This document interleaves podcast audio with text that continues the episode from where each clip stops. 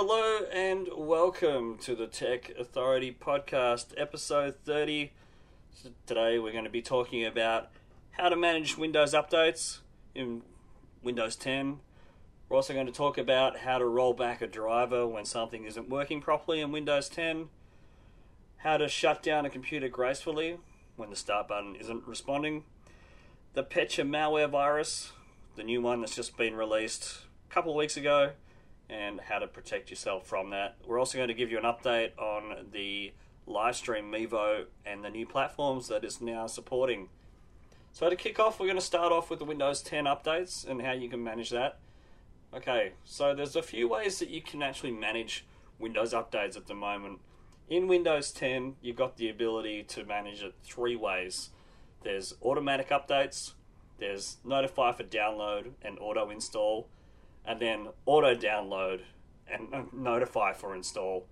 Now, these options vary depending on what version of Windows 10 is actually going through or whatever version that you're running on your computer. Now, if you have Windows 10 Home, for example, then you won't be able to do a huge amount of changes with your system.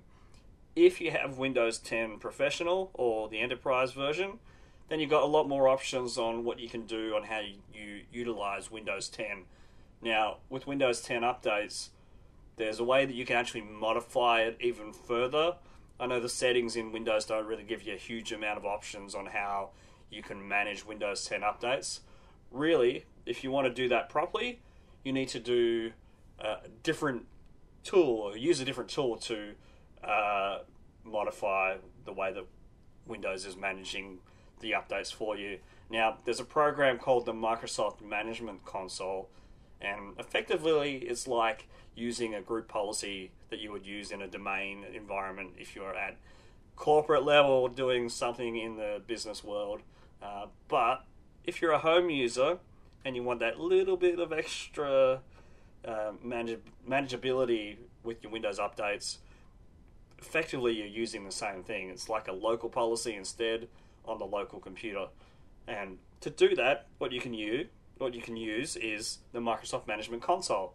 And to do that, uh, if you click on Windows R and type in MMC, which is Microsoft Management Console for short, .exe. Once you've opened that, click on File, click on Add Remove Snap-in, select the local computer policy. Once that's opened, you'll get the ability to uh, make some further changes. So you've got uh, user configuration and computer configuration. So what you want to do is you want to expand the computer configuration, then expand the administrative templates, then expand Windows components, and select Windows updates from inside there. Now you've got two things that you need to change. Now you can select configure automatic updates, change the state to enable, and then select how you want Windows updates to impact your computer. So you can have it auto updates, you can have it notify for download and auto install, or you can have auto download and notify for install, which is almost the same thing as the other one. But uh, I've got auto download and notify for install. So what I want to do when I'm using my machine, I want to be told that okay, there are Windows updates available for my machine. Do you want to install them now? And usually I don't want to do them straight away because I want to see how it's impacting other machines first. And then once that's once I'm satisfied that I'm ready to go and install them, then I'll have that installed. So I've got the auto download and notify for install turned on. There's another option that you need to change to make sure that you get these notifications to say, hey, by the way, Windows updates are re- ready to download. Uh, in the options, you've got turn on software notifications, and then you've got to make sure that you change the state to enable so that it is then applied to the computer. Then you can close out of there, save the console, and then that system will now be impacted by Windows updates and the changes that you've made. Now, the other day I was at a customer's house trying to figure out what was going on with their machine, and they had an issue with their computer where the driver was updating, something wasn't working correctly, and uh, it looked like the computer just got into a mode where it was frozen. Nothing was really responding properly. The start menu wasn't working. Nothing was really doing anything. Uh, the first thing that I wanted to do is make sure that the computer was okay. Now, because the start menu wasn't responding, I had a couple of options to kind of shut down the computer and just restart it just to make sure that it was okay. Now, because the start button wasn't working, it makes it really difficult to try and get into the options to shut down. So, there are two ways that you can do this gracefully. Uh, the first way is to open Task Manager. Now, Task Manager is a tool that allows you to see all of your processes running, what's running on the background, what's running in the foreground on the machine, uh, all of the applications that are loading at startup, and how the computer is performing generally. Generally, with uh, the CPU, the memory, the network, the hard drive, just an overview of what's going on on a machine. Now, to get that up, because I couldn't open the start menu, I could right click, but things weren't doing things the way that I wanted them to. Um, so the, the shortcut for Task Manager is uh, holding on the keyboard uh, Control, Shift, and Escape. And that will then open the Task Manager window. Once you're in there, you can then click on the File menu and then select Run New Task. Now, what this allows you to do is this, you can restart things, you can run new tasks, you can change things, but I wanted to shut down the computer and restart it. Now, there is a shutdown command. So, what I typed is shutdown space forward slash, which is the key that has the question mark on it if you're running a US keyboard format like we do in Australia. So shutdown space forward slash R for restart, space forward slash F for force, space slash or forward slash T for time, and I push space and then zero. So what this command is going to do for me is it's going to shut down my computer and restart it forcefully, and it's going to do it straight away. Now I can change the, the amount of time that I have to shut down the machine. I could give it 30 seconds, I could give it 5 seconds, I can send a message out to say, hey, I'm shutting down, but I just wanted to shut down and restart straight away. And when I pushed that into the um, command area, I then pushed enter and it ran and it shut down the computer gracefully. The other way to shut down the machine gracefully is not really a graceful way, but it kind of helps the process. Now, if your computer's really not responding and it's completely frozen, the only way that you can shut down the computer is by holding in the start button or the, the power button onto your computer, whether it's a desktop or a laptop or a tablet. If you hold it down and just wait until the machine turns off, usually it's about 10 seconds Sometimes it's longer depending on how old the machine is, but that's the easiest way to turn it off. Then you just push the power button in again and wait for it to start up. Now, if it has done that ungracefully, uh, it's going to take a little bit of time to repair itself once it logs back into Windows. So you can expect that it's going to take probably another three to four minutes to really kind of go, okay, I'm fine now. My profile's back together. Everything's okay. Nothing's really broken um, and Windows will start performing better.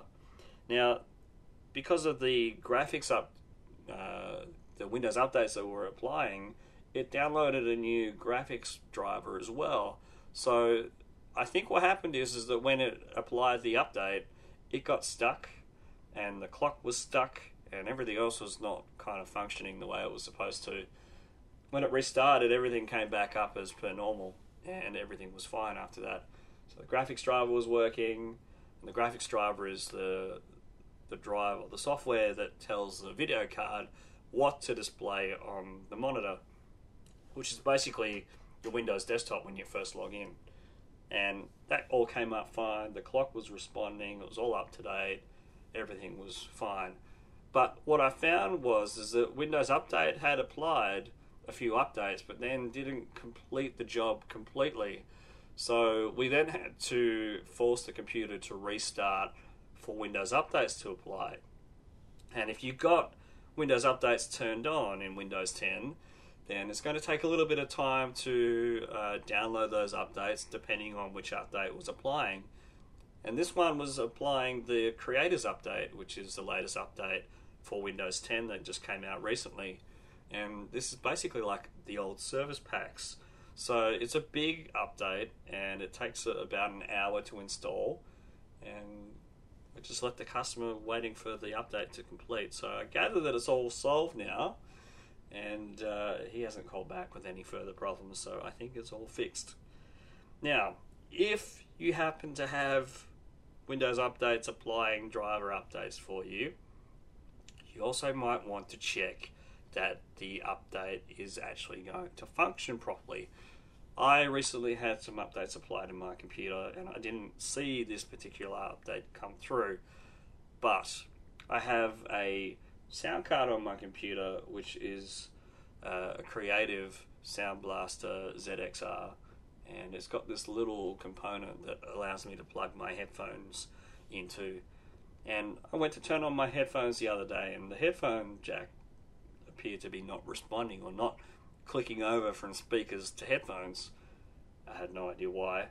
And all I had to do was roll back a driver inside Windows 10. Now, to do that, uh, you got to get into the device manager and then find the right driver that wasn't working. So I had a look through my Windows updates to see what had changed, and there was an update for one of the sound card drivers.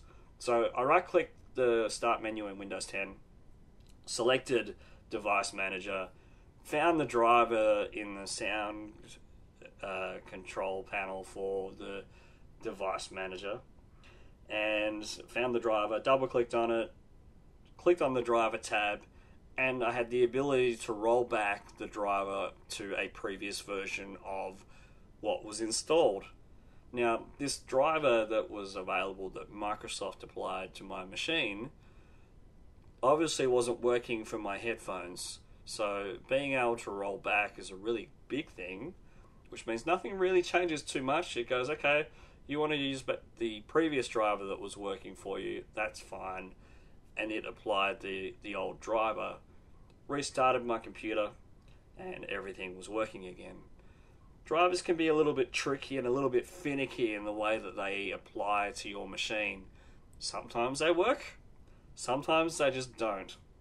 You've got to be really careful with that type of stuff because it can break uh, things really quickly. Now, the other thing that I want to talk about is the malware stuff that's been coming out recently. There's a new virus that's come out, or ransomware virus that's come out called Petya. Now, what this does is it targets the master boot record. Now, you're telling me what is a master boot record? Basically, what it is, it's the information that sits on the first sector on any hard drive that identifies how and where your operating system is located so it can then load your operating system. So, effectively, what this does is that the ransomware encrypts the master boot record, preventing Windows from loading. Now, that's a big problem because the first thing that you want to do is you want to turn on your machine if you don't have any operating system, you can't do anything at all. This is a really dangerous uh, encryption virus, and it encrypts the disk. So as soon as it encrypts the master boot record, you have hardly any uh, option on getting your data back because it encrypts the whole disk, uh, which is not good which is why you need to back up regularly and make sure that your computer is going to work. You've got all your files, you've got access to everything.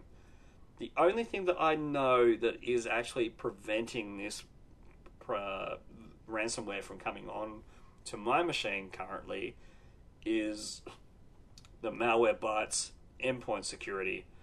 Now, this comes with Malwarebytes anti malware and the anti ransomware product.